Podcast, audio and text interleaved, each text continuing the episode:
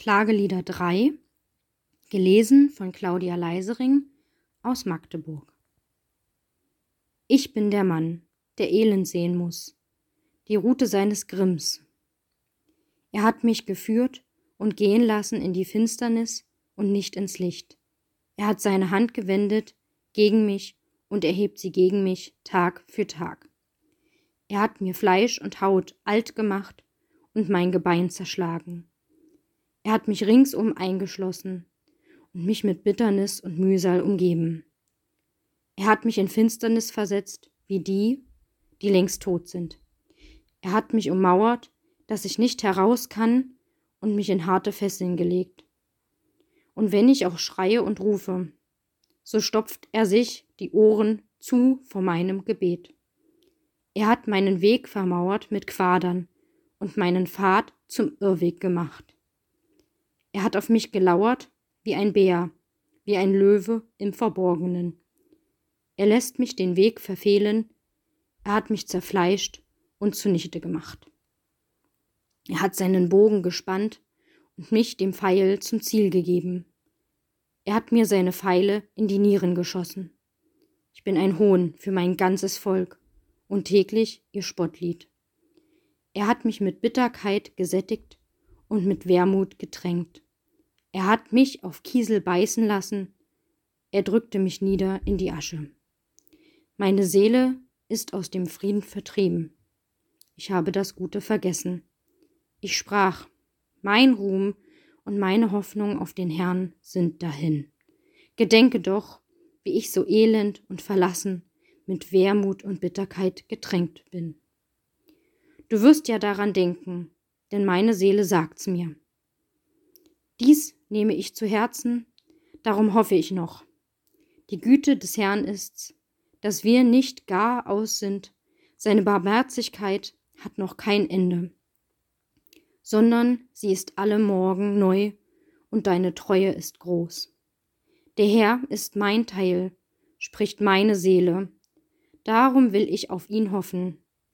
Denn der Herr ist freundlich dem, der auf ihn harrt, und dem Menschen, der nach ihm fragt.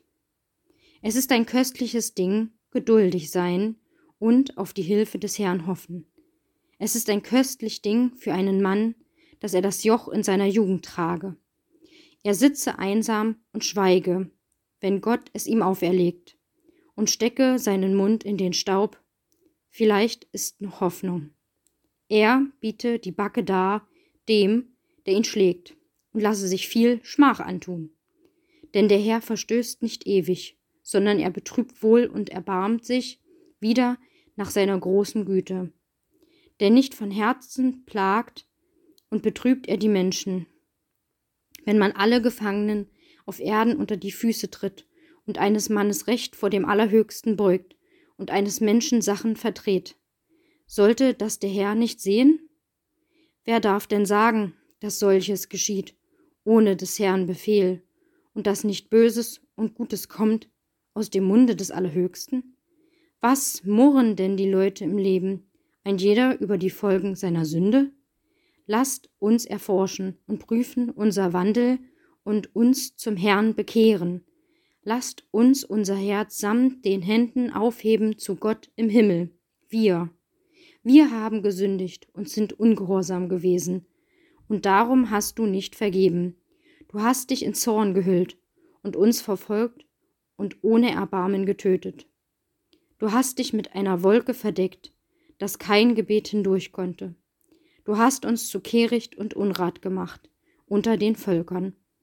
Alle unsere Feinde reißen ihr Maul auf über uns. Wir werden gedrückt und geplagt mit Schrecken und Angst. Wasserbäche rinnen aus meinen Augen über den Jammer der Töchter meines Volkes. Meine Augen fließen und können's nicht lassen. Und es ist kein Aufhören da, bis der Herr vom Himmel herabschaut und da reinsieht. Mein Auge macht mir Schmerzen wegen all der Töchter meiner Stadt. Meine Feinde haben mich ohne Grund gejagt wie einen Vogel. Sie haben mein Leben in der Grube zunichte gemacht und Steine auf mich geworfen. Wasser hat mein Haupt überschwemmt. Da sprach ich, nun bin ich verloren. Ich rief aber deinen Namen an, Herr, unten aus der Grube, und du hörtest eine Stimme. Verbirg deine Ohren nicht vor meinem Seufzen und Schreien.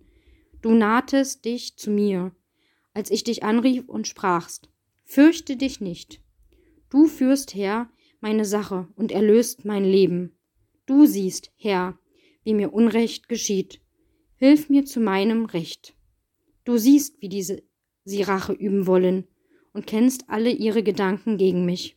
Herr, du hörst ihr Schmähen und all ihre Anschläge gegen mich, die Reden meiner Widersacher und ihr Geschwätz über mich den ganzen Tag. Sieh doch, ob sie sitzen oder aufstehen, singen sie über mich Spottlieder. Vergilt ihnen, Herr, was sie verdient haben.